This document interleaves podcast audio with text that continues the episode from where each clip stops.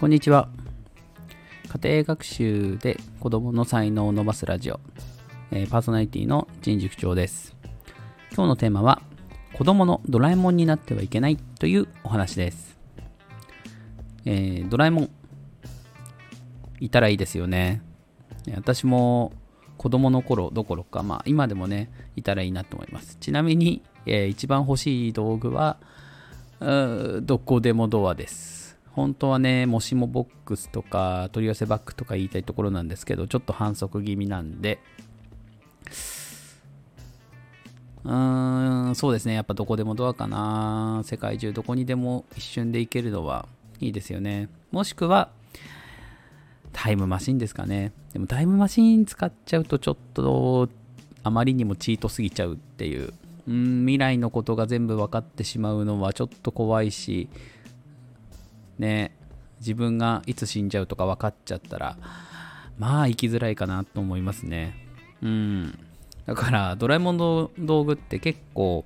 使い方によってはね、あの不幸を生むことがありますよね。で、まあ、今回ね、そのドラえもんが、のび太をちょっとダメにしたんじゃないかっていう観点からお話ししていきます。結論から言うと、困った時すぐ解決してしまうのは子供の成長を止めてしまうよっていう感じですね。うん。えードラえもんものび太が泣きついてきた時に結構すぐ道具を出しちゃうこともありますよね。ジャイアンにいじめられたとか、スネ夫が自慢してくるとか。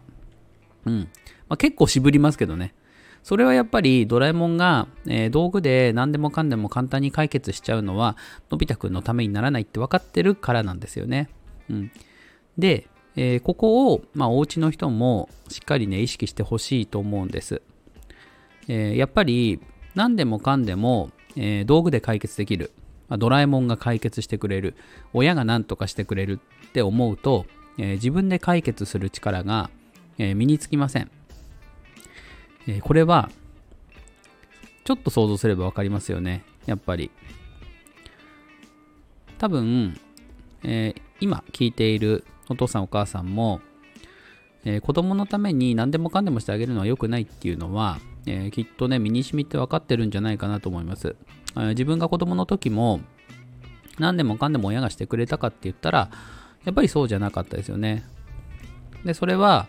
えーまあ子供の将来のことを考えてそうしてくれたんだなって今では思います。子供の時はそう思いませんでしたかね。うん。で、えーやっぱりずっと親が何でもかんでも解決してあげる買い与える、えー転ばぬ先の杖みたいなことをするっていうと、え何歳になっても親を頼るようになりますこれ大人になれば解決するとかじゃなくて大人になっても解決しません何歳になっても親を頼ります、えーぶっちゃけた話、えー日本全国で起きていることが証明になっていますよね。えーちょっと前に流行った子どおじっていう言葉。子供部屋おじさんみたいな。うん。これまさにそうですよね。何歳になっても親を頼っちゃうっていう。まあ、大学卒業して就職1年目とか2年目とかを実家から通うのはむしろ私はいいことかなと思います。えーマネーリテラシーの部分で言うと、えー不要な出費を抑えて、できちんとお金を使えるようにするっていう意味では、えー実家にいてでその時に貯めたお金で独立をしていくっていうのはとても良い選択肢だと思いますただ大学の1年生から一人暮らしをするっていう経験は結構貴重です。私はそうでしたが、えーアルバイトをしながら、まあ、学費もちょっとねそのバイト代から出したりとか、えー食費とか生活費、住居費そういったものを、えー自分で支払っていくっていう経験は結構自立心を育てます、え実際人暮らしをしたことがない人と、まあ、一人暮らしをまあ数年したことある人だと家事スキルとかもだいぶ差がつきますよね、まあお家の方がね意識して、えー必要な家事をやらせようとしてるんだったらまた話は違ってきますが、うん。でも、一人暮らしだと絶対やらなきゃいけないんで。で、堕落した経験みたいなのもできるんですよね、ここで。えー、大学生の一時期の堕落みたいなのは、もう、まあ、あるあるなんで、ちょっとぐらいね、そういう時期があっても、私はいいと思うし、えー、遊びほうけてる時期があってもいいと思いますが、えー、そこから立ち直る経験っていうのもとっても大切です。で、ここで、やっぱりその、ドラえもんの道具ないし、まあ、親の援助があると、まあ、なんとか親がしてくれるんじゃないかって思いがちなので、まあ、一人暮らしを始めたら、もうそこから先は必要な支援はするけど、うん。だって、まあ、大学一人暮らし、さすがにね、そのバイト代だけだと賄いきれないんで、どうしても仕送りとか必要になってきますから、最低限の仕送りはするけど、絶対に何があっても、それ以上は出さないみたいなのは決めておいた方がいいかなと思います。えー、必要以上の支援はやっぱり子供の足を引っ張ります。ただし、これだけはね、あの、絶対親が出てきてくださいっていうものが一つだけあって、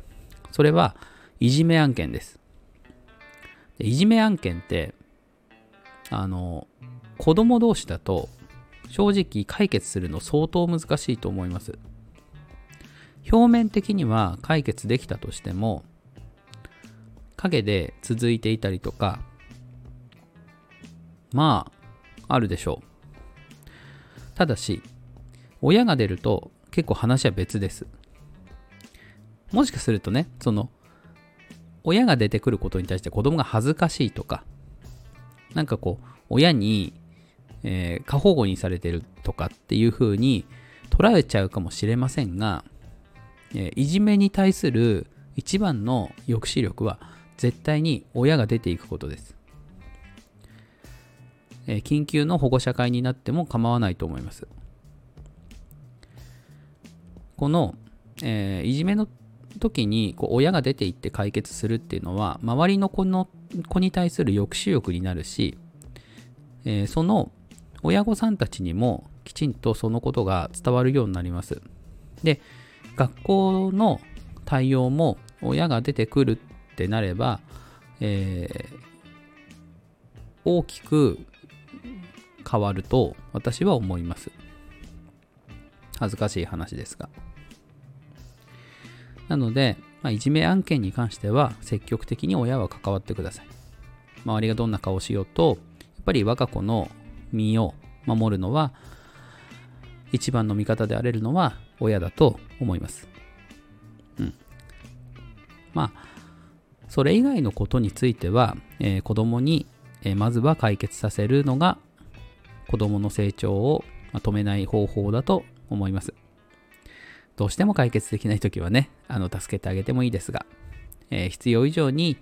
転ばぬ先の杖を装備させないようにだけ気をつけて、子供のドラえもんにならないように